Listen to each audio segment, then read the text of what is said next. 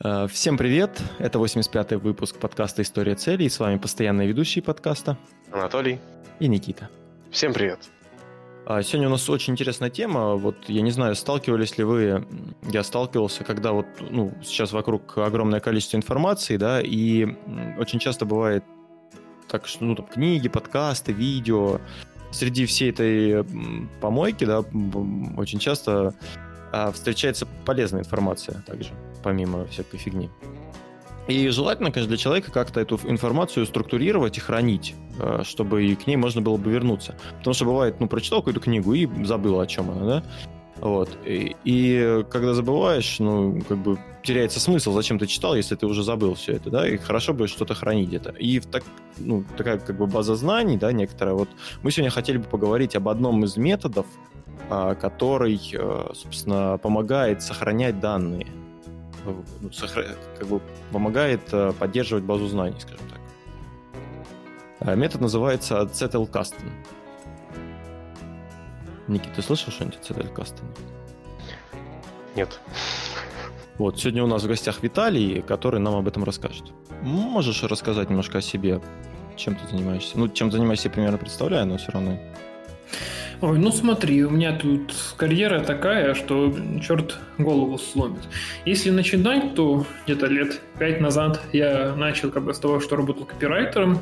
После этого я устроился в наемного исследователя. Ну, кто такой наемный исследователь? Это человек, который помогает там всякими научными работами, сбором информации, там, написанием типа разных дипломных работ и так далее американским студентам.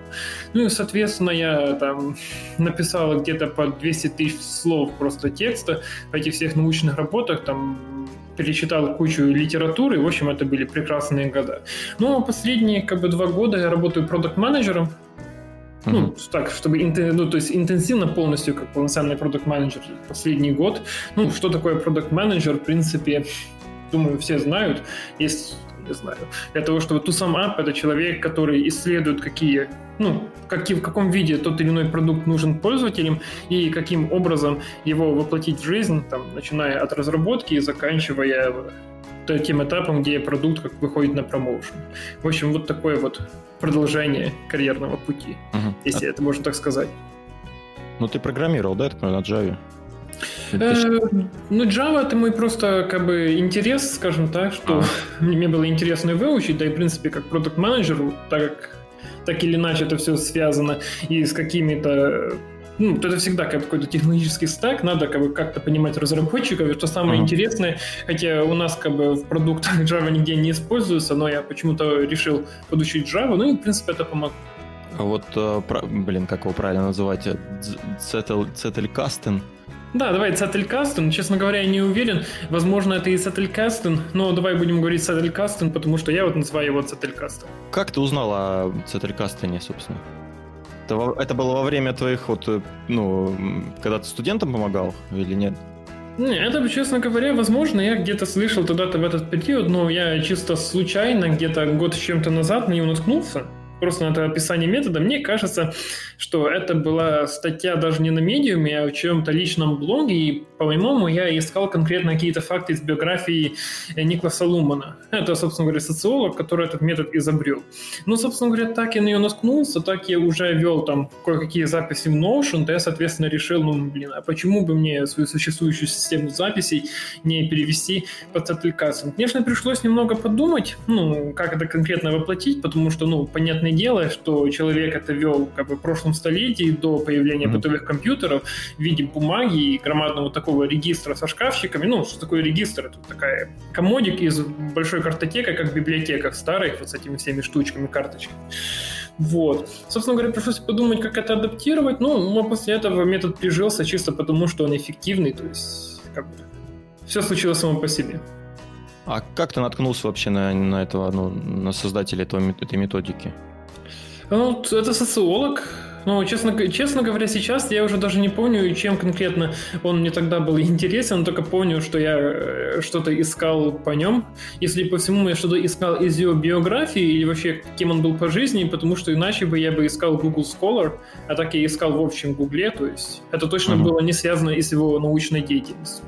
Вот как бы неловко получилось, что я даже не помню, чем, собственно говоря, Никлас Луман так привлек внимание, но, тем не менее, факт остается фактом, что человек был зато очень плодовитый. Он как бы своей там, стезе написал по разным оценкам, по крайней мере, по разным источникам, ну, точно больше 60 книг и очень много статей, там, несколько сотен. Ну и, в принципе, я понимаю, потому что этот метод действительно хорош не только тем, что это удобно и хорошо записывать, и не надо там держать в голове очень много всяких условностей для того, чтобы ввести. С него еще очень классно, как это называют, не знаю, сленгово, доить вот эти все плоды своих знаний. Ну, вот mm-hmm. как-то так. То есть я не, я не удивляюсь, почему у него так все хорошо получалось, я только удивляюсь, насколько люди раньше были упорные, что он без компьютера умудрялся получать с этого какую-то пользу. А ты можешь немножко рассказать, э, как, как вот он вел эту систему и что вообще это такое, вот ну, так в общих чертах? Так, ну что такое это в общих чертах, скажем так, это набор карточек, ну, можно сказать так, это набор карточек виртуальных, реальных, это не имеет значения, которых как бы есть следующие свойства. У них есть, собственно говоря, заголовок, который типа кратко описывает, что она такое есть, может быть любое внутри содержимое. Картинка, текст, но это не обязательно. Там если факт, например, елки э, зеленые, то, собственно говоря, и внутрь писать, возможно, ничего не понадобится. У этих карточек есть категория, эта категория — это принадлежность к каким-то взаимоисключающим как бы, вещам, которые позволяют, что точно вот эта карточка является именно этим, а не другим. Вот чисто для справки, сейчас я как раз у меня на втором мониторе открытом. И вот, например, у меня есть категории идеи, каталоги, факты, проекты, вопросы, концепты, ссылки, источники и заметки по Java, потому что это отдельно, собственно говоря, сущность. Эти категории между собой, в принципе, не пересекаются. То есть, если это заметка по Java, это может быть только заметка по Java. Если это идея, то это идея, и идея точно не является фактом. Это, собственно говоря, не знаю, наверное, программистам будет это легко. Фактически это как категории, как классы объектов. Это позволяет держать минимальный порядок, собственно говоря, что за сущность ты вносишь.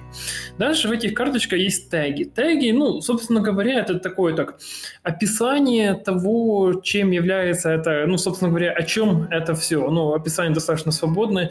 Ну, вот, например, у меня есть карточка, которая говорят, что пользователи никогда не знают, какое решение им понравится в продукте лучше всего. В, эти, в этой карточке у меня есть таги. Проекты, продукты, исследования, пользователи. Фактически это как описание этой карточки в виде тегов. Эти теги разделяются между многими карточками, и, соответственно, после этого можно там, их восстанавливать, связи между ними. Ну и еще в этом методе есть связи прямые между карточками. Например, вот эта карточка, которую я сказал, что пользователь не знает лучших решений, она связана напрямую и с карточками исследования продукта, деятельность продуктовых команд и продуктовый курс. То есть, собственно говоря, это те вещи, на которые они непосредственно влияют, непосредственно ними связаны. Ну, вот, в принципе, и все. Обрежая вопрос, а чем, собственно говоря, как это все работает дальше. Наверное, это, конечно, всегда проще показывать, но если на словах, оно получается как ассоциативная память, ассоциативные связи, как это происходит в человеческой памяти. Например, каждый раз, когда мы вносим какую-то карточку, мы описываем, выбираем ее категорию, описываем ее тегами, находим ей ближайшие связи, ассоциации, и таким образом темы, как бы знания, как бы зона познания, скажем так, расширяется. Это имеет сразу два эффекта. Первый — это то, что, собственно говоря, вот все такие интересные вещи, идеи, там, факты, которые мы хотим запомнить, они сразу как бы находятся в контексте, они взаимосвязаны между собой, это иногда приводит к очень интересным открытиям или как бы вот, просто, скажем так, помогает дополнять картину мира, не тратя при этом на это свои умственные ресурсы. Вторая позитивная сторона этого всего, что сам факт ведения этого метода тебя постоянно заставляет думать, а знаю ли что-то связанное с этим, а, как бы можно ли это к чему-то привязать, и это помогает как бы лучше держать контроль над всеми фактами, идеями и знаниями, которые ты ведешь. Ну, Луман это называл кибернетической памятью. Наверное, это действительно так, потому что в итоге это все после формирования привычки, конечно, в итоге это все помогает меньше думать о том, как связать между собой вот там разные идеи, факты. Ты просто не заботишься о том, забыл ты что-то или не забыл, потому что у тебя все абсолютно между собой связано, и даже если какую-то идею ты забыл или не записал, посмотрев на связанные с ней карточки, ты очень быстро ее восстановишь. Прошу прощения mm-hmm. за такой монолог, просто это как-то все получилось между собой взаимосвязано. Ага, ну вот просто, ну, если, например, да, вот, ну, если попытаюсь обобщить, э, то есть э, mm-hmm. этот, этот метод э, заключается в том, что ты как, какую-то, ну, например, э, ты занимаешься, да, там, программированием, да, какую-то информацию ты узнаешь, ты записываешь ее в карточку. А, соответственно, эта карточка, но если она относится к программированию, то она попадает в категорию программирования. Если она относится там к каким-то, ну, например, книгу ты читаешь, да, и выписываешь какую-то информацию, а тут, ну, какая-то мысль тебе понравилась. Угу. Ты записываешь ее там куда-нибудь, ну, вот идеи, да, например. Угу.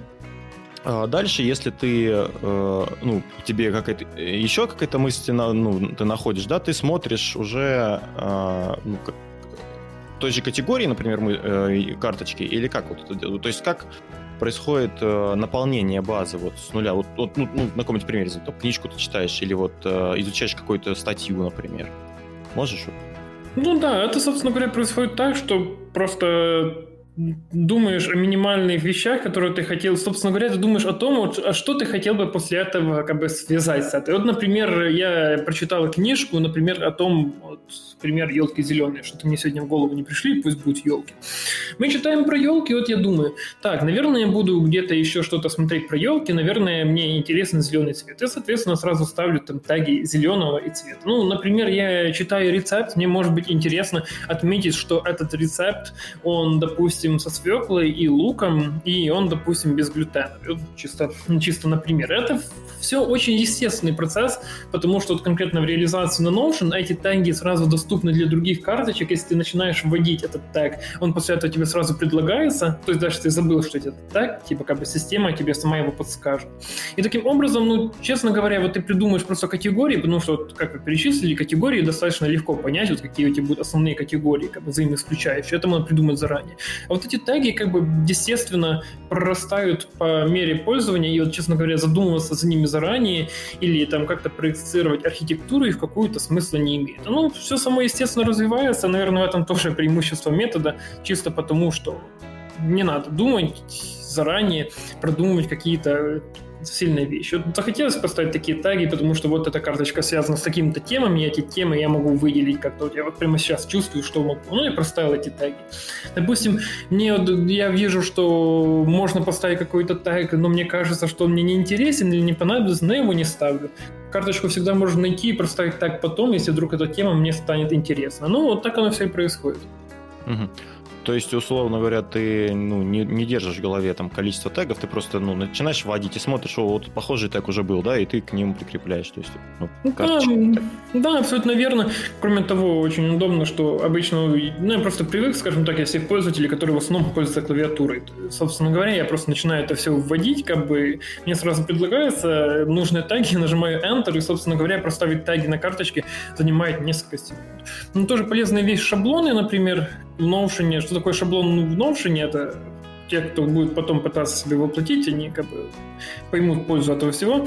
Это определенный, это, скажем так, пресет карточки, в котором уже содержатся определенные теги, ссылки, контент внутри. Это полезно, например, при чтении книг. Например, если я там читаю какую-то книгу, я создаю шаблон под нее, вот эта вот заметка, типа, допустим, идея, там, например, из книги не знаю, Гарри Поттер, например. И, собственно говоря, у меня сразу проставлена прямая связь с книгой Гарри Поттер.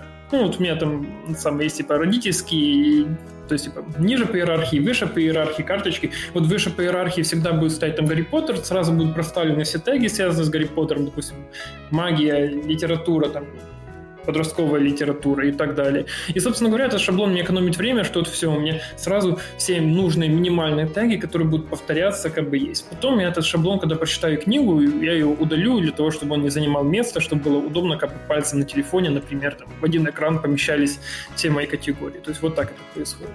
Угу. А вот как происходит, э, ну, я просто, ну, смотрел видео, да, там парень рассказывал, ну, может быть, не совсем, а Цетелькастане, ну, вот о подобной какой-то методике, то есть он как делал? Он берет э, в течение дня, ну, какой-то у него такой, да, как бы временное, скажем так, какое-то хранилище, он в течение дня записывает туда э, идеи, а потом уже их раскидывает, ну, как бы по, ну, связывает их с другими идеями, которые у тебя есть. Вот как у тебя это происходит? Mm, я скажу так, что у меня такие, почему вообще Сталькастер прижился, потому что он не требует сверхъестественных усилий. Вся проблема в том, что как бы человек ленивое существо, у человека ленивый мозг, и все мы как бы ленивые, слишком занятые люди для того, чтобы следовать каким-то очень сложным методикам. Поэтому, собственно говоря, наверное, в чем это польза, что она как бы без напряга, но держит в тонусе. Я когда вношу карточку, я сразу, собственно говоря, ставлю какие-то минимальные связи. Потому что обычно из-за принципа атомарности, то есть ты вносишь как бы, ну, наименьшие делимые, наименьшие значимые как бы части. Иногда достаточно там, типа, ты записал title, там буквально там 6-7 слов, они полностью в себе содержат идею. Собственно говоря, я сразу ставлю связи и эта тема все сразу закрыта, эта карточка есть, и к ней уже начинают присоединяться другие в ходе естественного роста.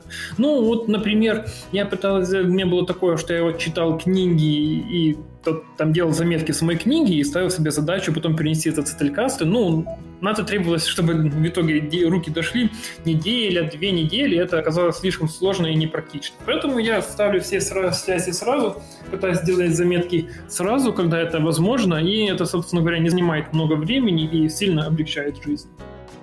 Вот ты говорил про Гарри Поттера, да, вот э, есть ли у карточки какие-то дополнительные атрибуты, ну, типа э, источник, там, э, автор, то есть это как-то ну, если есть, это как-то прописывается заранее, или ты, ну, определяешь это в шаблонах, как вот это происходит?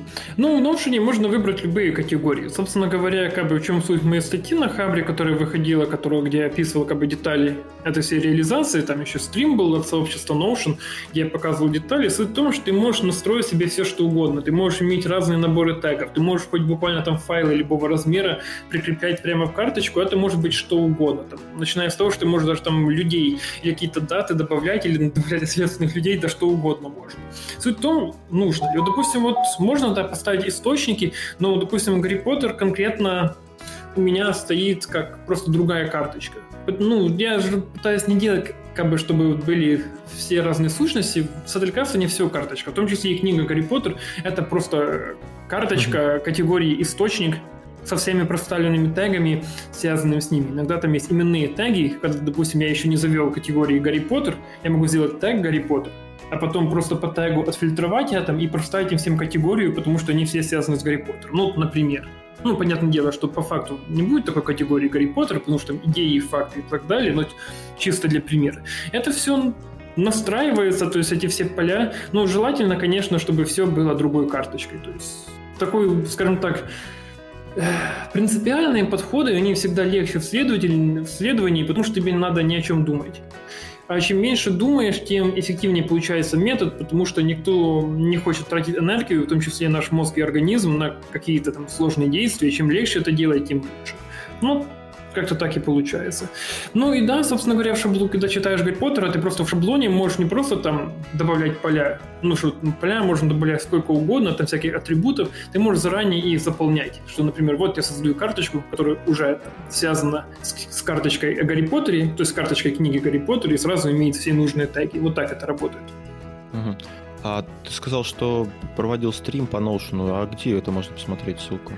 Хм, я тебе скину Ага. Это было не так давно, но я еще эту ссылку допилил, собственно говоря, э, в конце статьи, там, по апдейтам. Ну, а, есть, да? А, ну, если что, найду. Я просто не видел ее. Да, просто видишь, тут тема такая, что как бы, о ней говорить можно много. Что, допустим, вон там, допустим, в статье я показал то, как вот человеку как бы с нуля понять, что ему надо, и это все настроить. Но, допустим, на стриме я больше говорил о принципах, о том, как это все строится, и показывал вот практические вещи. Но это все штука, скажем так, ну, понятное дело, тут как бы дисклеймер, что да, я это все делал как бы для максимально ленивого человека, это все, ну, в принципе, это метод такой, который не требует сильных усилий, который очень естественный, который повторяет, собственно говоря, вот свои ассоциативностью, взаимосвязанностью тем, как работает человеческая память и так далее. То есть это все вот эти преимущества. Но вот секрет в том, что надо просто брать и вести, потому что вот его, собственно говоря, вот эти все эффекты позитивные, ну и, собственно говоря, легкость ведения, она проявляется, скажем так, после первых 50-100 карточек. Вот там несколько людей заинтересовалось этим методом, они мне писали, собственно говоря, я им отвечал, как бы помогал стартануть ну, для того, чтобы это все нормально пошло. Ну, как бы все непонятно, непонятно, потом хопочки, и ты спустя несколько дней, там, спустя там фактически первую сотню карточек, ты берешь и втягиваешься, и оно все начинает жить себе как естественный организм, и тебе с ним становится уже хорошо. То есть в любом случае, как бы, как, в любой магии самое главное это начать действовать, потому что без действия никакой магии не будет. Ну да, хорошо, что есть э, видос, потому что вот я ну, прочитал статью, собственно, я прочитал, э, ну, еще одна смежная статья есть, наш знакомый ее написал, Никита Ларионов, uh-huh. ну, тоже про Зеленкастер. Вот. И мне очень заинтересовал этот метод, я начал смотреть, но я пока, честно, как-то ну, пытаюсь как бы со всех сторон посмотреть, потому что вот Никита, он ведет, я так понял, его просто в Dropbox, Markdown файлы он делает, то есть ссылки на них там какие-то перекрестные делает, и в этом видео. Ты ведешь это в Notion. Да, собственно, кстати, какая то самое странное, несмотря на то, что этот метод ввел достаточно давно, именно статья Никиты Ларионова, это тот, кто бегущий редактор, верно, у него еще ник? Да-да-да, это он. Да, вот, собственно говоря, его статья на Хабре меня вдохновила, собственно говоря, написать о том, что я делаю, потому что, честно говоря, мне казалось, ну, блин, что может быть проще и банальнее того, чтобы ввести SSL касты, но потом, блин, оказалось, о, типа, блин, оказывается, это можно, типа, подать так, что вот это такая, типа, сложная, нестандартная система. Ну, думаю, ну, окей, типа, давай тогда я напишу, как ее реализовать проще. Ну, вот, честно говоря, вот есть платное решение, на секундочку, в подписке по 15 долларов в месяц, где предлагается такая же, что, ну, такие же фактически штуки ввести SSL каст в Dropbox, только там их программе. Есть очень много разных альтернатив. Есть, скажем так, решения, которые полностью имитируют э, метод оригинального автора, включая даже создание каких-то там цифрово- цифрово-буквенных, там типа тайм, ну, ID по дате. Ну, мне кажется, это лишним. Я выбрал себе наиболее легкий метод, потому что, ну, Блин, создавать Markdown файлы в Dropbox мне показалось это слишком сложно для меня и слишком так далее. Да, конечно, э, там Луман вел много десятилетий свой Zettelkasten, и всегда есть такой фактор, что вот там, допустим, Notion и любое там стороннее, особенно облачное решение возьмет, закроется, и все твои знания пропали, ну, я регулярно скачиваю все свои данные, они систематизированы, я смогу в случае при большом желании сам или с помощью фрилансера восстановить это для какого-то другого mm-hmm. решения. Ну, то есть, собственно говоря, вот так. А ты говоришь, что пользовался Notion еще до того, как начал пользоваться этим методом, правильно? Да, но не скажу, что это было такое там прям сильное пользование. Я знал, что в Notion есть всякие типа штуки, типа там баз данных, перекрестных ссылок, ТРП, но это я использовал, собственно говоря, как, ну не знаю, как упрощенную версию Вики uh-huh. которым проще работать, чем Вики, и проще разворачивать, что самое главное, чем Вики, для личных и рабочих проектов. Ну, собственно говоря, с тех пор, как я начал пользоваться им как Сетелькастом, то есть с помощью вот этой встроенной базы данных, этими перекрестными ссылками, тегами, вот этой всей кучи умной автоматики, мне использование и Notion в целом выросло, потому что это инструмент вот такой, типа, повседневности становится полезен так. Ну, тут единственное, что хочу как бы отметить, что я наблюдаю, что люди пытаются Notion делать очень часто то, к чему не приспособлен, или к чему конкуренты его приспособлены лучше, пытаются сделать ним что угодно. Ну, это инструмент, который мне конкретно для Сателькастена подошел и для создания каких-то статичных страниц типа Вики, ну, баз знаний как бы для себя, для других людей, вот такого. Люди пытаются ним иногда делать CRM, иногда пытаются в нем заниматься project менеджментом ну, с очень переменным успехом. Поэтому тут сразу надо типа как бы сделать отметку, что Notion не является как бы панацеи, просто вот конкретные его свойства подошли конкретно под мое видение, решение, как бы имплементации этого метода. Ну вот смотри, Notion это получается он такой агрегат. Я не, ну я честно мало им пользовался. Единственное, что ну вот я пользуюсь э, у себя Trello, да, для своих там целей. Вот. И в частности Trello, ну я его использую немножко коряво, э, как э, ну ну, где, короче, как task manager, да, как для задач. Вот. А в, в Notion, я так понимаю, там можно, ну, я видел, там можно выгрузить, да, из, из дос, доску из Trello к себе в Notion. Там, я так понимаю, можно создать, ну, условно, какой-нибудь список, там, покупок, например, да? Там же это все можно делать, правильно? Да, абсолютно верно. Более того, там можно как в Trello сделать канбан-доску, ну, то есть, типа, как бы таблицу, между которой ты переставляешь карточки, и, собственно говоря, потом эту таблицу, с которой представляешь карточки, можешь, например, трансформировать список, или в обычную таблицу, или даже в календарь. Собственно говоря, Notion тут в этом плане очень гибкий. Да, это все можно сделать, просто, допустим, для списка покуп, ну, тут в данном случае все суть в том, какой ты experience хочешь. То есть, да, в Notion можно сделать список покупок, в нем есть все для этого нужно, в нем есть туду галочки, в нем есть можешь даже по датам в списке покупки хранить.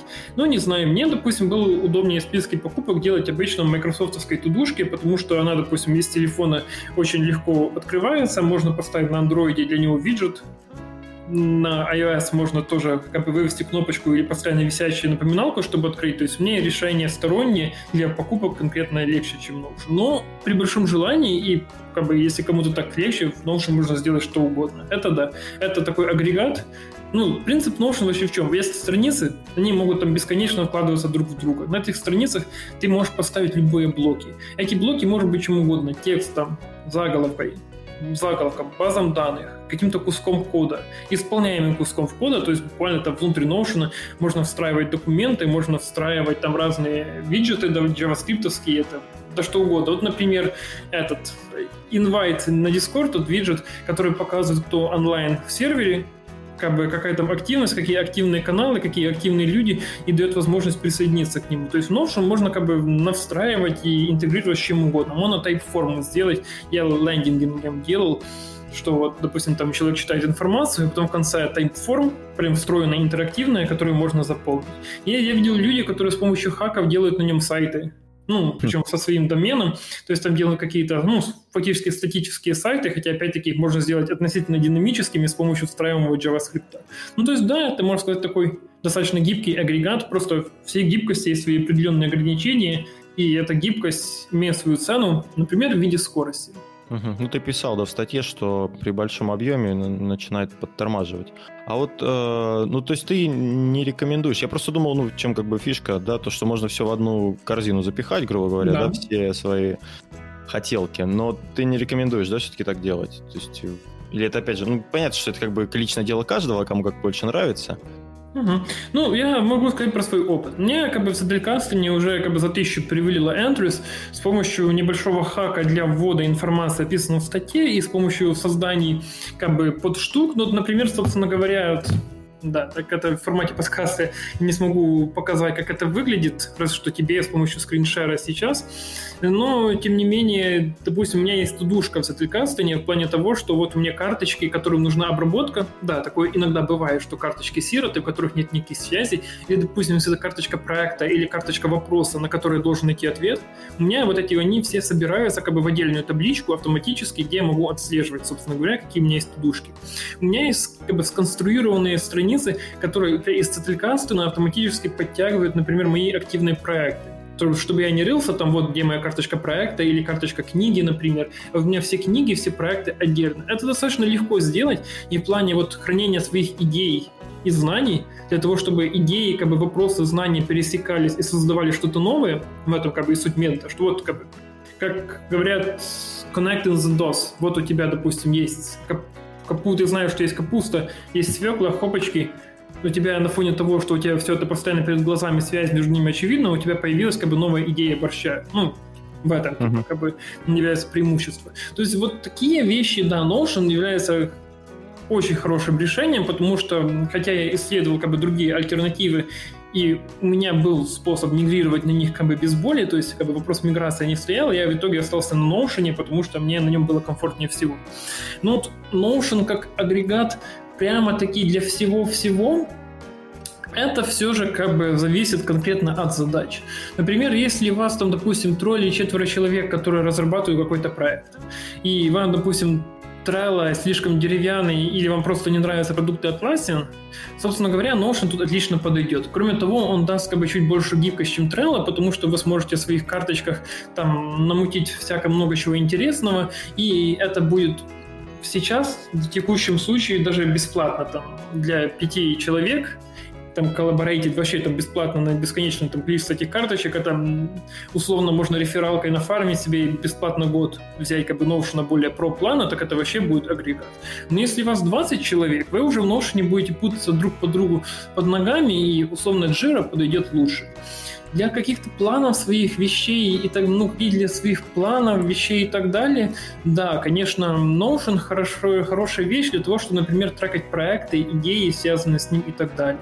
Ну, например, для метода Getting Things Done или каких-то других вещей, которые требуют, чтобы твои как бы, цели были тебе под, как бы, под глазами, тебе предлагались как бы то, что надо сделать, там как-то ставить приоритеты, дедлайны, но любая другая тудушка, Todoist, Microsoft Todo, кстати, очень недооцененная тудушка, и любая другая вещь как бы будет лучше, потому что она все же там удобнее. Как бы судишь не только в гибкости, а том, насколько это удобно и эффективно как бы действует. То есть вот так, собственно говоря, как агрегат, как бы подытожу это все, агрегат для знаний, проектов, мыслей, творчества, обучения – супер. Как бы лучшее решение вряд ли найдете, на мое мнение. Лучшее решение в плане как и доступности, так и функционала, гибкости, простоты использования и эффективности. Вне этого уже начинаются вопросы о том, как бы до какой поры вас Notion будет удовлетворять, а до какой поры лучше взять как что-то более специализированное. Тем более мы живем как бы в тот период, где у любого продукта есть еще 10 конкурентов, которые каждый чем-то отличается, то есть любой себе что-то найдет. Также, когда я там про Castling говорил, в комментариях были люди, которые делали его в Roam, Obsidian, еще каких-то решениях. Вот, например, вы говорили, ну, ты говорил про вариант Dropbox, я гуглил, есть еще несколько программ для Castling платных и бесплатных, которые там писаны и конкретно там типа воплощают только Castling. То есть ну, всегда есть выбор. Вопрос как бы в том, что я как бы, не советую цепляться за Notion, потому что это не волшебная палочка. Угу. Еще, по-моему, Microsoft Notes тоже рекомендовали. Я, правда, ни разу не смотрел. Ну и да, а, еще есть, да, еще есть Evernote, Uh-huh. Это слоником, это слоником такой. Есть еще Microsoft Notes, ну это который OneNote, наверное, потому что да, есть да, просто да, да, типа, да, есть просто Sticky Notes, но Sticky Notes прикольная, как бы заметочная, но такая типа очень элементарная. Ну и еще есть OneNote, ну я пытался с OneNote, не подружился как-то с ним. Но же говорю, решений есть много, просто вот Типа, для того, чтобы поменьше как бы париться и полегче это работало, у меня вот Сателя как бы получилось в Notion. Другие какие-то решения проще найти специализированное решение или сделать самому. Вот, например, финансовый трекер я так и не нашел идеальный, конкретно для моих use cases. Мне пришлось это все писать в итоге на Google Sheets в табличке. Ну, эти все формулы, там, типа, uh-huh. счет и так далее. Да, конечно, мне заняло это несколько дней, но в итоге это было лучше, чем, допустим, какие-то решения. Вот, например, фитнес-трекер, я видел, люди ведут Notion фитнес-трекер, но это уже как бы вид мазохизма, потому что это прекрасный по-моему, кстати, русскоязычным разработчиком сделанный типа High Calorie Tracker, по крайней мере, на Android он как бы в топе трекеров, и он просто и даже бесплатная его версия справляется лучше, чем любое, что можно сделать в Notion. Ну, то есть как бы опять-таки подытоживая вопрос того опыта и удобства, который ты хочешь в итоге получить, и насколько твои как бы, задания тому или иному инструменту соответствуют возможностям того или иного продукта. Mm, ну, то есть надо смотреть по, по требованиям. Ну да, это, конечно, тре трекер, это интересно посмотреть, как, как они это реализовали на Notion.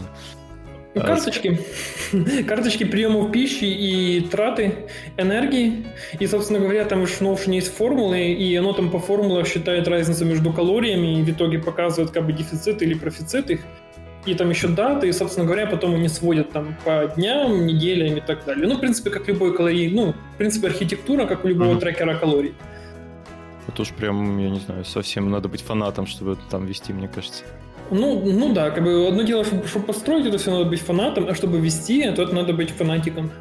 А вот скажи, ты в статье рассказывал, что вот э, Notion, да, ну в какой-то момент э, он приносил тебе, ну, я не знаю, можно так сказать, озарения какие-то, да, то есть ты, mm-hmm. на, ну, совершенно того не ожидая, да, находил какие-то интересные ну, вещи, моменты. Можешь немножко какой-нибудь пример привести, что это было? Ну, смотри, очень часто это конкретно было по продуктовой мини-ввод как бы продукт менеджмент, но так как я в последнее время как бы по этому деле много читаю, занимаюсь профессиональным развитием, то у меня в голове только это. Вот суть MVP. MVP, Minimum Viable Product, это, в общем, скажем так, минимальный как бы набор фич продукта, фич как бы минимальном исполнении, что, допустим, если я открою на углу, там, на улице Ленинской, э, магазин с пирожками с корицей, они будут из гипотезы. Да, ты можешь там не открывать там супер классную булочную, ты можешь там не ставить автоматов кофе и так далее. Как бы суть MVP в том, чтобы быстро проверить, твои гипотезы как бы от бизнеса они правдивы или нет. Ходят там ли студенты, будут ли они покупать, интересные им булки с корицей. Вот такая. Ну, собственно говоря, вокруг этого было очень много controversy, что, допустим, одни люди на практике, у них MVP, ну, фактически как целый готовый продукт, то есть там со всеми фичами, они его делают как бы месяцами и годами. Другие люди там, допустим, в фигме рисуют прототипы чисто, то есть, ну, даже, даже не продукты какие там, типа, не идут. И тоже, они мог, тоже называют это MVP. Я не мог понять, что это такое, а потом чисто, а потом чисто случайно у меня как бы сошлись по тегу прототип, потому что я уже сам прототип, э, карточка с рассказом, как бы, как прототип делает мира, что у, из одной книжки, типа, что о том, что MVP на type. Это была чисто вот такая заметка, которую в себе внес, и там, типа, как бы дальше в книге это и не пошел, кстати.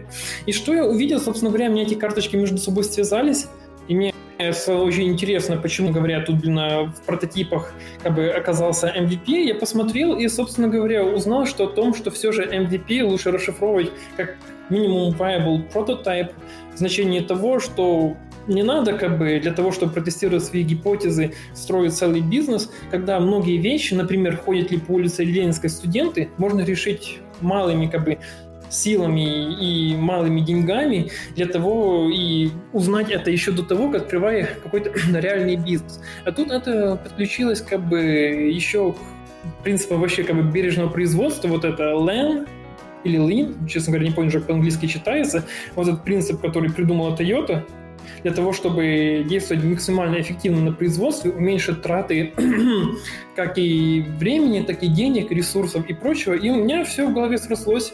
Я понял, что на самом деле нет никакого противоречия в том, что такое MVP. Просто есть минимум viable product, это как бы вот минимальный как бы функционирующий бизнес, который способен справиться со своими задачами. Ну, а есть, собственно говоря, MVP как минимальный прототип, который как бы эксперимент, скажем так, какой-то тест и так далее, который позволяет тебе ответить на ту или иную бизнес-гипотезу минимальными средствами. Ну, это из таких, скажем так, вещей, которые мне, честно говоря, тяжело бы иначе дались. Uh-huh. Собственно говоря, и с помощью карточек я смог найти источник, где эта идея такая уже смотрела, и да, оказалось, мне стоило перевернуть да, несколько страниц дальше, и там буквально эта же мысль так и говорилось. Таким образом, скажем так, я смог еще и идентифицировать интересную книжку, которую я недооценил со старта. Если брать из более банальных вещей, которые, наверное, более понятны, ну, например, есть такая штука в культуре, как, карнавали... как карнавал или карнавализация, если очень сильно обобщать, когда людям очень плохо, они начинают беситься и дурачиться для того, чтобы как-то справиться и со своими страхами, горестями и болями. И, собственно говоря, есть такое, что люди, которые, допустим, участвуют в массовых протестных настроениях или, допустим, какой-то просто там идет эпоха такая историческая, когда людей просто что-то очень сильно не устраивает, они начинают как бы, ну, не устраивать карнавалы, но относиться к этому очень с юмором, даже иногда к очень серьезным вещам с очень большим юмором, вот это то, что называется сейчас постерония. У меня, mm-hmm. допустим, в свое время тоже получилось это через Сеттлькастинг, когда я там сам интересовался одной темой, это связать, что да, действительно получается, что это карнавализация, которая была в литературе, например, что так, Декамерон, это, собственно, собственно говоря, ну, Джованни Боккаччо, эпоха Возрождения. В общем, это интересное, короче, если обобщить, вот как раз, когда в Европе пришла чума, люди uh-huh. стали отходить от каких-то канонов литературы вот, навязанных как бы церковью и средневековой культуры, и начали писать более жизненные, более веселые истории, ну, не знаю, там, можно даже сказать, там, даже на сексуальные темы, где буквально там, собственно говоря, изображались какие-то там интересные вещи, когда раньше о таком помыслить нельзя было, или там стали как бы более буквально говорить о некоторых вещах или некоторых социальных процессах, когда в Средневековье об этом было э, прилично говорить только в виде символа. То есть, собственно говоря, и вот, собственно говоря, вот так работает сателькастинг. Как видите, мы уже перешли на литературу Возрождения. Угу, и, неплохо. собственно говоря, ну, и как в реальной жизни это все между собой связано, ты начинаешь ходить по этим карточкам или, допустим, по своей выборке по какой-то таге, таге или теме, и ты начинаешь видеть, блин, а вот это связано с этим, вот это связано с этим, и то, что там на ТикТоке записывают всякие э, мемы с тем, где внезапно в какую-то ситуацию врывается там искаженная фотография Путина, это тот же самый процесс происходит, который заставлял, например, людей во время чумы танцевать на улице. Неожиданно так и завернул. А, я даже потерял дар речи. Да, я, да, я понимаю. У меня так, так как, собственно говоря, мне приходится часто по работе много писать, и, собственно говоря, сейчас иногда писать для того, чтобы потом удалить это все и вычленить главную мысль. У меня есть такое, что я начинаю, собственно говоря, стелить нить повествования, и это может длиться очень долго. Так что ты не стесняйся мне прерывать в случае того, если мы начинаем уходить из изначальной темы слишком далеко. Да не, ничего интересного. Я просто пытаюсь для себя сейчас понять, а понятно ли будет людям, которые нас будут слушать, а, ну, собственно, о чем мы говорим. А, ну, я подводку сделаю вначале, да, ну, в принципе, я хотел бы еще раз э, для тех, кто не понял, да и для себя немножко, ну, как э, не обобщить, ну вот вернуться к вот к карточке, да, к теме, э, к, mm-hmm. к категории. Вот смотри, во-первых, есть же некоторые правила, да, которые а, которые он ну как бы прописал, да, для вот там принципа томарности, принцип Угу, да, сейчас сейчас я открою, собственно говоря, свои заметки по этой теме и сможем это... Ты, в общем, ты хочешь поговорить о правилах, которые, скажем так, являются основополагающим этом методом? Да, ну вообще есть какие-то, ну, то есть они есть, понятно, то есть какие ты используешь из этих правил, какие там, может, не нужны, я не знаю. То есть вот там, например, то, что мысли надо записывать своими словами, а не брать их там, ну, не, не копипастить там откуда-нибудь, да, из источника. Угу. Ну, собственно говоря, вот насчет, ну, как бы начнем с этого, наверное, потому что такое. Тут как бы, как вот этих всех, это как от всяких этих притчах, когда ученик у мудреца кунг-фу, его мудрец кунг-фу заставлял подметать, а тот не, пони, тот не понимал, почему, а потом спустя некоторое время он просветлился, и мудрец ему уже не давал подметать, а тут постоянно рвался.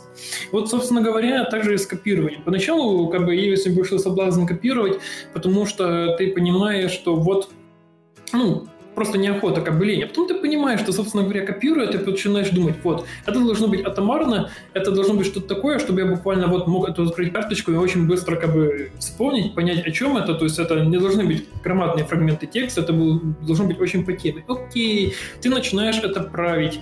Если это ты делаешь с телефоном, то даже вот, собственно говоря, из-за Notion я себе обновил телефон, но тоже там на телефоне это не слишком удобный процесс править текст. Ты думаешь, блин, я потратил столько времени на то, чтобы эту копипасту как бы очистить, что, собственно говоря, проще мне было, проще мне было бы записать своими словами. Поэтому честно говоря, вот тут как бы лучше пройти этот весь путь самому, потому что таким образом ты получаешь негативный стимул от реальности, что вот, копипастить не слишком эффективно, и начинаешь писать своими словами, и в итоге это правило получается следовать без каких-либо усилий. Но вот атомарность, насколько, ну, как понять, что вот это какая-то законченная идея, там не надо как-то в дебри дальше идти, вот, э, как ты с этим можешь подсказать? Ну, насчет как раз-таки в основном как бы суть в том. Обычно с тем, что законченная идея, проблем никакой нет. Если какая-то есть идея, она уже закончена. Если эта идея потом станет неактуальна, ты можешь написать об этом, ты пишешь об этом дополнительную карточку, которую говоришь, вот эта идея не актуальна, а на ту, которая не актуальна, ставишь тег не актуально. Тебе не надо ничего удалять и менять. Обычно mm-hmm. как бы сложность возникает у людей с тем, чтобы разделить как бы идеи на несколько частей. Тут на самом деле легко, я думал, что это сложно, может быть, как бы другим людям, но на самом деле я понял, что это, наверное, что-то врожденное в людях. Надо подумать о том, что вот если я захочу как бы вот к этой конкретной идее как бы вернуться, а смогу ли я это сделать в том виде, который я записал?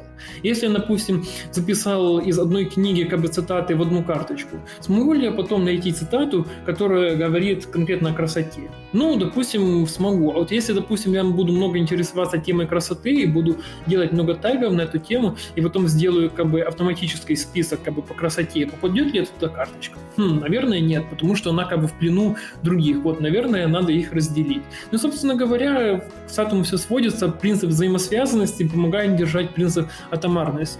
Всегда думаю о том, что карточка не должна быть одна. У нее должны быть либо прямые связи, то есть, допустим, как MVP связано и с продуктом, и с прототипом, и, допустим, и с поиском бизнес-идей. Это их как бы прямые родственники. Но есть, допустим, и непрямые родственники, как, например, протестное движение и карнавалы связаны с юмором. То есть есть непрямые связи, которые ставятся между тегами. И как бы вот что я увидел, что на самом деле на практике у людей обычно не возникает проблем, чтобы понять, вот что действительно стоит отделить друг от друга, чтобы это потом можно было по отдельности найти. А вот ты говорил, есть там родительские карточки, вот какие-то типы карточек есть, то есть как понять, ну, условно говоря, я нашел, ну, там, какую-нибудь цитату, там, не знаю, про деньги, например, да, а потом я нахожу еще какую-нибудь цитату. И вот как они объединяются? То есть они объединяются друг с другом или они объединяются как-то в какую-то общую карточку? Вот как вот с этим быть? Как понять, что, что от чего зависит? Или это не принципиально? Ну, на самом деле это не принципиально, потому что вот что, вот что действительно еще одно мое наблюдение по всем тем как бы, людям, которые спрашивают меня советов, каждого свой стиль. Кто-то их свяжет напрямую, это отлично сработает, потому что они уже не потеряются. Кто-то поставит карточки просто так деньги, и это будет достаточно. Кто-то внесет, если эти мысли совсем похожи, кто-то допишет как бы карточку, хотя я не советую как бы карточки править или дописывать, но кто-то допишет, и тоже в итоге будет хорошо. То есть тут, честно говоря, как ни по идее, любым способом принцип взаимосвязанности и то, что есть как бы взаимосвязанности целых три орудия, прямые связи, теги и категории, это позволяет, как бы, что в любом случае это не потеряется. А вот ты знаешь, такая программа есть The Brain? Нет, впервые слышу.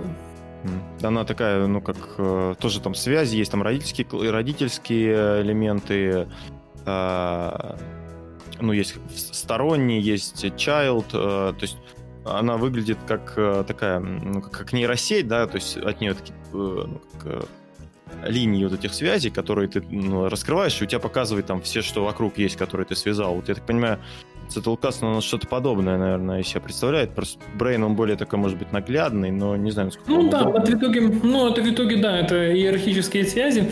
Такая же штука есть в Obsidian, например, это рисуется как бы граф, называется такая штука, вот эти типа взаимосвязи между собой по иерархии карточек. Ну, да, собственно говоря, о чем, о чем, кстати, я достаточно часто говорю, что вот реально очень похожи между собой в строении человеческой памяти и Сателькастом, что да, у них есть, собственно говоря, вот такая иерархия, да, но вот типа строятся по ассоциациям.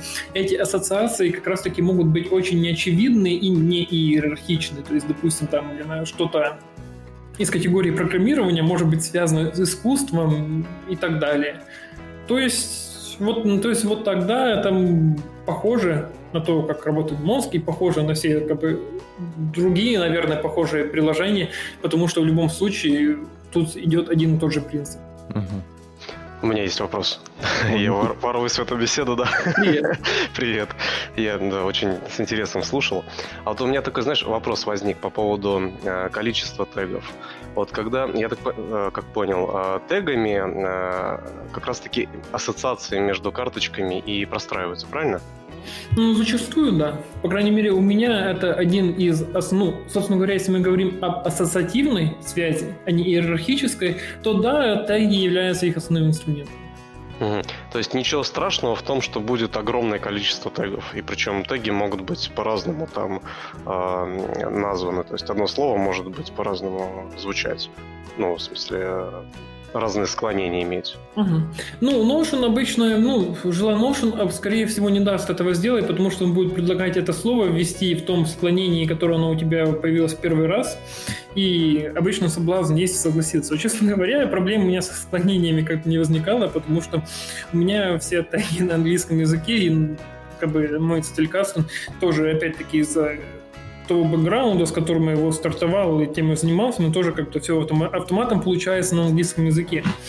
Поэтому у меня с этим проблем не было. Но у меня, допустим, есть как бы форк Сатель для моего творческого проекта. Там таги на русском языке. Ну, честно говоря, сами, ну, как бы любой человек, который ведет такой метод, будет заинтересован, чтобы у него яблоко, яблоки, яблокам было связано к яблоку одному для того, чтобы эти ассоциации работали. Поэтому, да, если этот тег означает одно и то же, желательно, чтобы это было одно и то же склонение. Ну и опять-таки это не является проблемой, потому что когда ты будешь вводить яблок, тебе Notion ага. сразу предложит существующие теги. Ну, у меня, честно говоря, я не делал никаких вообще сознательных усилий, чтобы у меня не было дубликации тегов. У меня все прекрасно по разным тегам разлезлось. Даже однокоренные слова типа game development, personal development и housing development, да, вот у меня вот такой даже тег есть, они все прекрасно между собой разлезлись по, по разным тегам, и все нормально. Угу. Просто я так прикинул, что какое огромное количество тегов в принципе будет, э, потому что ты же тегируешь абсолютно разные мысли там, э, и тегов в принципе будет очень много, да? Да, очень много. Ну, у меня, вот, собственно говоря, вот я, да, я сделал выдержку для того, чтобы обновить статью, собственно говоря, таким какими-то более новыми вещами шаблон. Я сделал как бы небольшую выгрузку типа из своего основного сателькаста, там какие-то там, пару сотен на самой карточек. Ну, тут, блин, тегов сотня точно есть. Единственное, что хорошо, что вот Notion с тегами вообще не тупит. Я думаю, их можно еще в три раза больше сделать, и все нормально.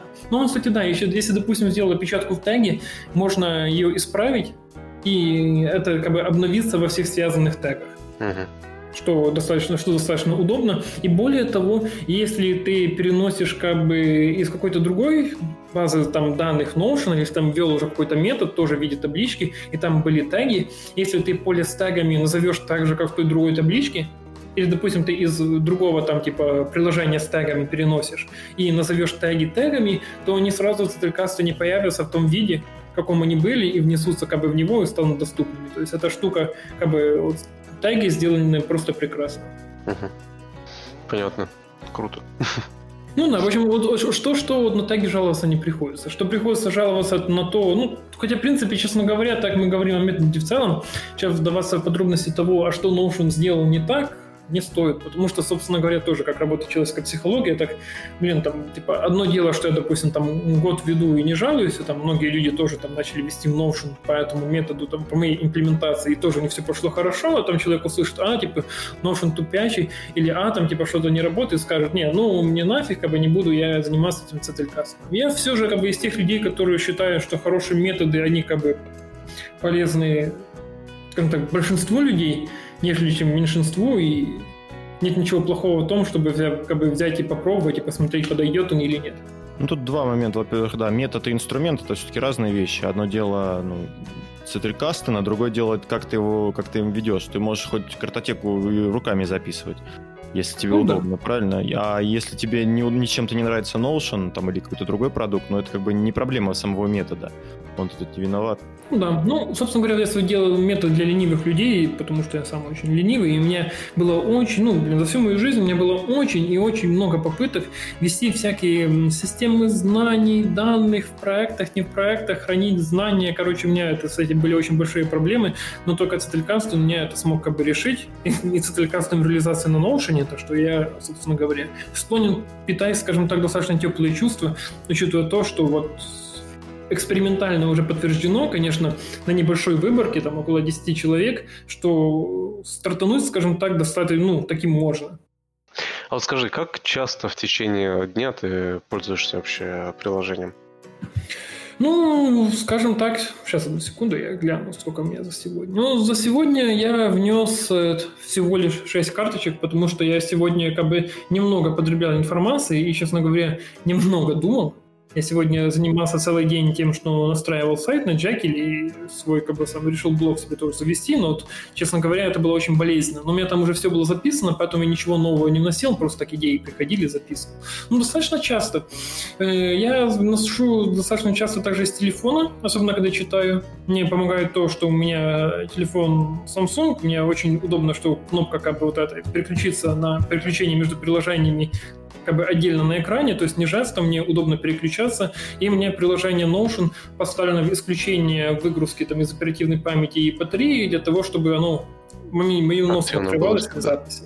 Ну да, дальше, что у меня в статье описано, у меня есть вот как бы отдельно десктопное приложение Notion, с которым я работаю. У меня есть отдельно хромовский шорткат, ну, собственно говоря, хромовский шорткат — это ты как бы берешь определенную ссылку, и она тебе открывается в отдельном окне после этого как приложение на, собственно говоря, вот этот небольшой костылик, который показывает только карточки за сегодня.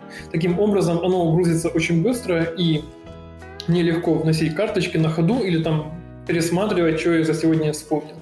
То есть достаточно часто, скажем так, обычно, ну, как бы в обычный день, то есть мой нормальный день, когда я что-то работаю, общаюсь с людьми, там какие-то новые вещи узнаю по своим рабочим проектам, личным и так далее, и что-то так далее, но это, блин, записи 20-30 дней, где-то так. Ну, то есть ты, по сути, формируешь свою базу знаний, э, вообще, как, тех знаний, которые ты получаешь в жизни. Ну, собственно говоря, да, но в этом суть Цетрикаса. Единственное, что там, наверное, мне надо записать дисклеймером в статье, потому что вот, собственно говоря, недавно было очень интересное обсуждение на эту тему. В чем суть? Не надо записывать тупо все, что ты видишь вокруг себя. Надо записывать именно то, что тебе хочется запомнить или кажется интересным. Таким Выводы образом... какие-то, да, которые делаешь. Ну да, то есть выводы какие делаешь, возможно, какую-то там интересную информацию. Ты, допустим, видишь какой-то интересный ресурс, вот именно реально интересный, и тебе есть как бы с чем, с чем его связать, ты хочешь его запомнить. То есть вот реально типа что-то, что животрепещущее для тебя, вот важное, интересное. Потому что, во-первых, тебе сто процентов найдется с чем его связать, во-вторых, тогда полезная как бы функция циталькастона активируется. Вот, кстати, да, циталькастон как бы еще метод мышления, потому что из-за того, что ты будешь поставлять постоянно теги, ассоциации, и у тебя Notion постоянно тебе показывает, какие у тебя были теги и ассоциации, таким образом ты лучше помнишь те вещи, которые ты, как бы, идеи к тебе приходили, там, какие-то запоминал, в итоге, как бы, тренируется память. По крайней мере, такой эффект я ощутил.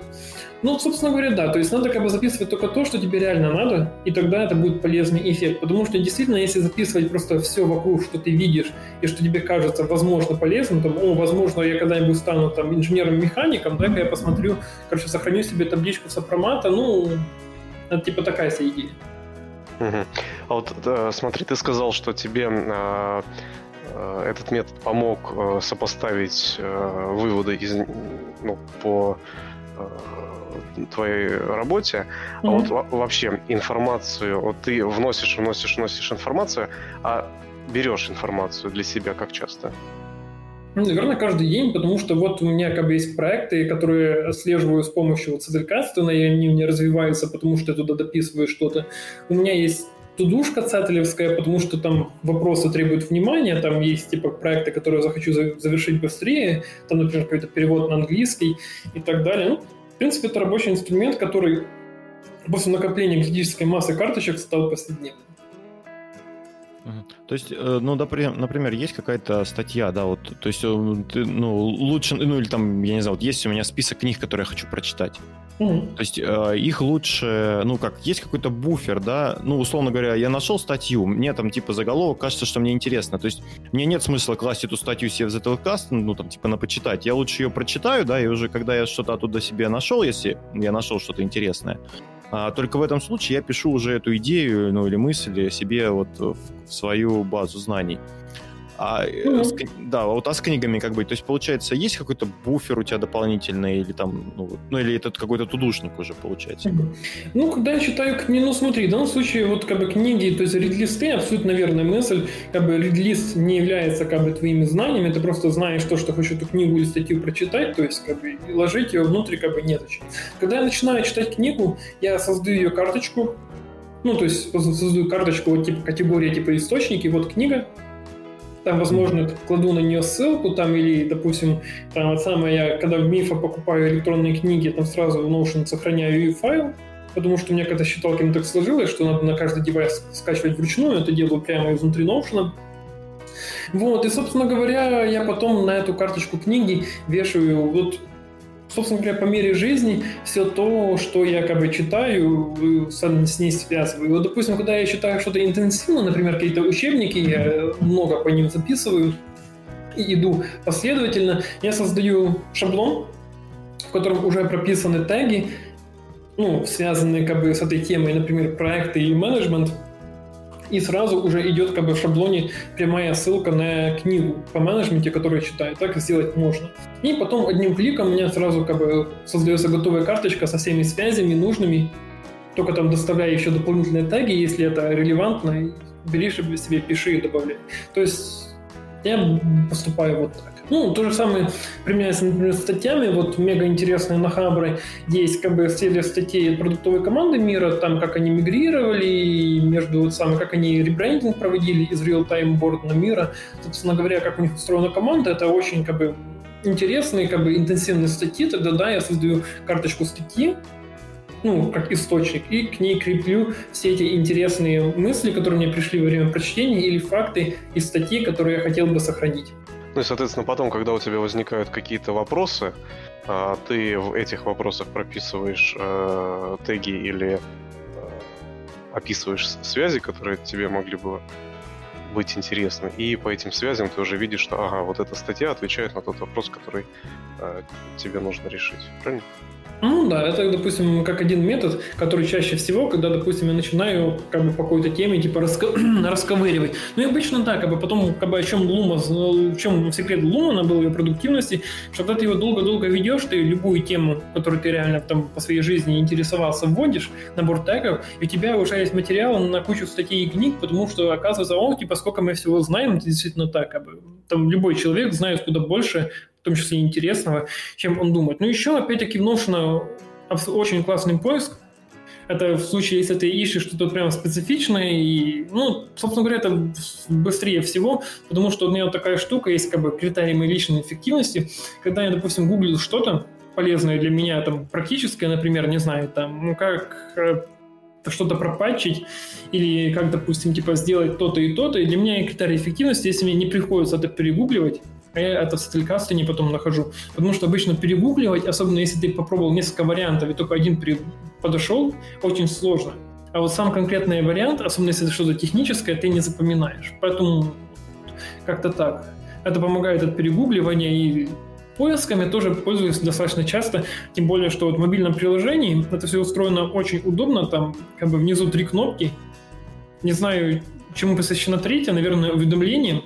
Но вот первые две — это создать новую карточку, и сразу можно как бы выбрать, где ее создавать, и сразу, короче, такой же интерфейс там с шаблонами, тегами и прочим, как в остальном. А вторая — это поиск. Кнопка, и это мои самые любимые кнопки.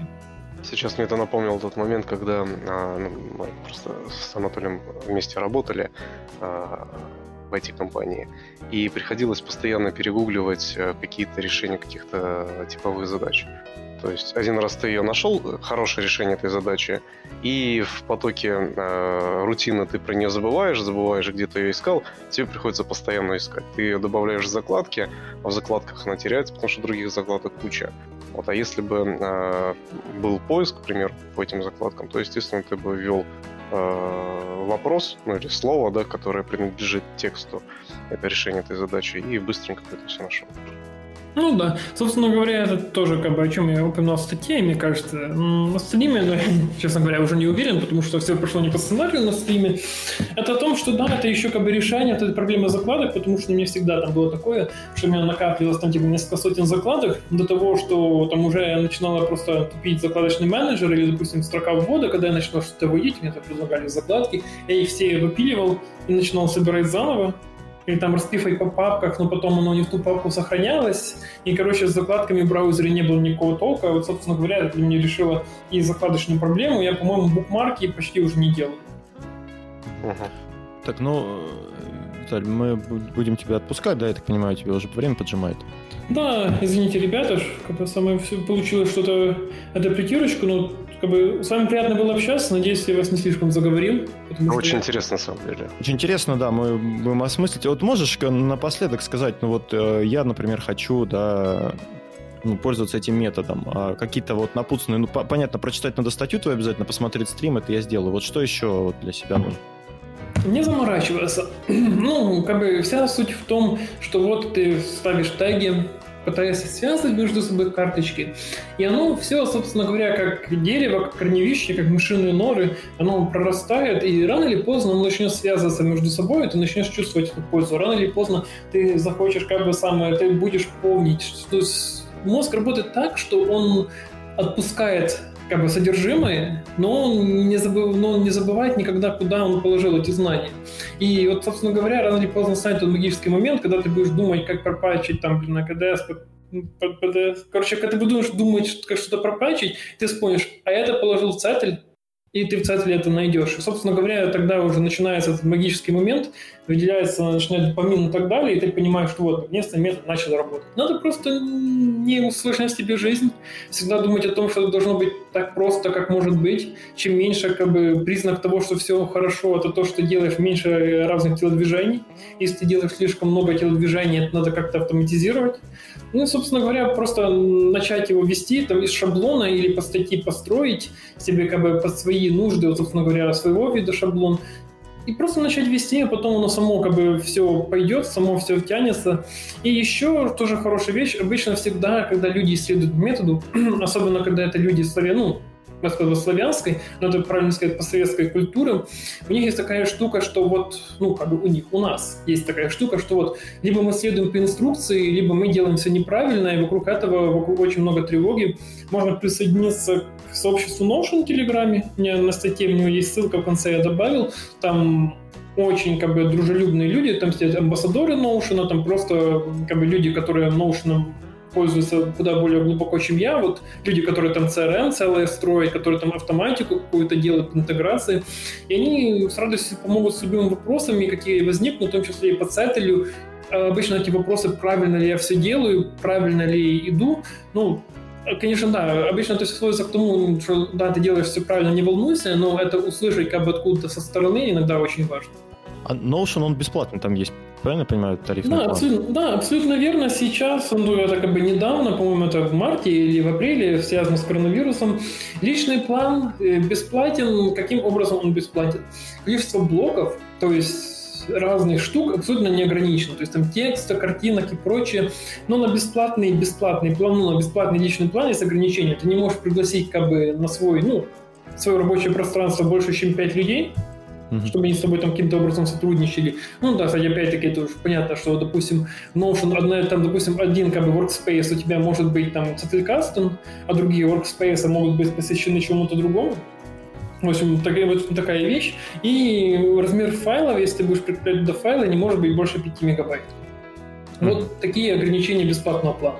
Ну, честно говоря, у меня очень редко там файлы бывают больше 5 мегабайт, и то они мне там только потому, что я в свое время, ну, еще очень давно купил себе как бы личный проплан и, собственно говоря, пользуюсь им, ну, не буду рекламировать Notion, потому что они мне не платили, но, тем не менее, скажем так, я своей покупкой не жалею, это было полезно. Кстати, сейчас, одну секунду, я гляну одну штучку, работает ли это до сих пор. Ну вот, раньше, по крайней мере... А, да, раньше работала рефералочка, для того, чтобы как бы приглашаешь друзей и начинают пользоваться Notion, тебе дается 10 баксов на баланс. Таким образом, можно было себе Notion на 4 года оплатить. Я, увы, был честным человеком, не догадался, когда по рабочим как бы, вопросам фрилансера приглашал в Notion, что они могли все по рефералочке зарегаться и принести мне деньги. Ну, uh-huh. вот там типа как бы есть туториал, за который даются типа деньги на баланс, там залогиниться из приложения доступного онлайн, скачать мобильное приложение, что-то импортировать из Evernote, использовать там клипер, то есть, короче, поиграть немного приложением, можно на фарме, в общем, в случае 26 долларов, это 60% годовой подписки. Угу.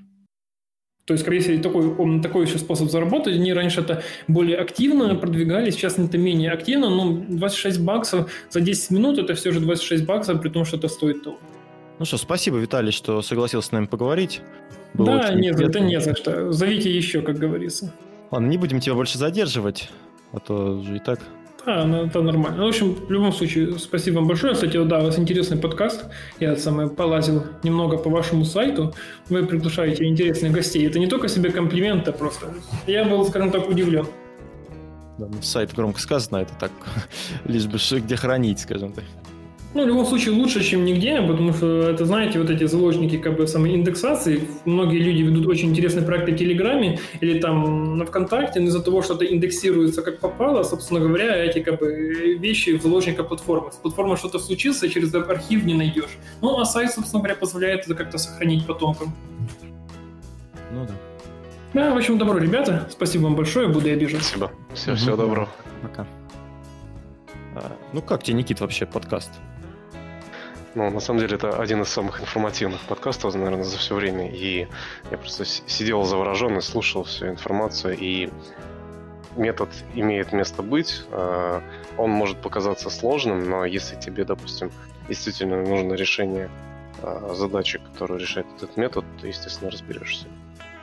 Ну да, мне кажется тоже, что вот он, опять же, правильно говоришь, может показаться сложным, хотя Виталий ну, утверждал, что типа наоборот, это все очень просто, не надо просто, ну, не надо заморачиваться, поэтому э, да. я думаю, что если у кого-то есть такая потребность, то обязательно стоит попробовать. Ссылки мы приложим обязательно на статьи, на ну, в принципе, на всю информацию, которая у нас есть, поэтому... Да, и очень ценно, что как раз-таки Виталий а, подчеркнул, что важно а, что этот метод и, собственно, те инструменты, о которых он рассказывал, помогают делать как можно меньше телодвижений. То есть, что чаще всех отпугивает, это то, что нужно что-то делать. Вот. И, собственно, за счет э, меньшего количества действий ты, естественно, будешь постоянно пользоваться этим инструментом. Ну да, да, не зря он говорил, что как бы вся эта автоматизация, она произошла, собственно, от лени, потому что на самом деле кажется, что это какой-то комбайн страшный, но на самом деле а, на самом смысле, а получается, что наоборот, то есть это упрощает жизнь. Да, ну еще то, что а, польза в понимании и поиске своих ответов. То есть это, знаешь, как твой мозг только снаружи, в цифровом мире. Ну, То да. есть какая-то твоя память, твои мысли, твои выводы. И, наверное, для большинства людей, которые занимаются какими-то проектами или разработкой каких-то инструментов, ресурсов, моделей, там, не знаю, для чего угодно, вот для них э, подобное структурирование и поиск э, и информации, наверное, будет очень ценен. Да, я, например, буду пробовать обязательно. Вот в ближайшее время, как попробую, я расскажу, что получилось mm. из этого, да. Вот, да. да. А, ну что, на этом будем завершать. Это был э, 85-й выпуск подкаста «История целей». Подписывайтесь на нас э, в iTunes. Мы есть в Кастбоксе. Я не знаю, про что это, но... Мы там есть, да. Мы там есть, да. В Google подкастах есть, э, на Яндекс Музыке, в Spotify добавились. Везде мы есть. Подписывайтесь. Серьезно, в Яндекс Музыке? Да, Яндекс Музыки мы есть. Мы, причем в Яндекс Музыке у нас, я уже говорил, как-то больше, ну, по крайней мере, там оттуда есть статистика, которая показывает, что там больше всего нас прослушивают. Интересно. Мы, да, Яндекс, привет. Вот. Это были несменные ведущие подкаста «История целей». Анатолий. И Никита. До новых встреч. Пока-пока.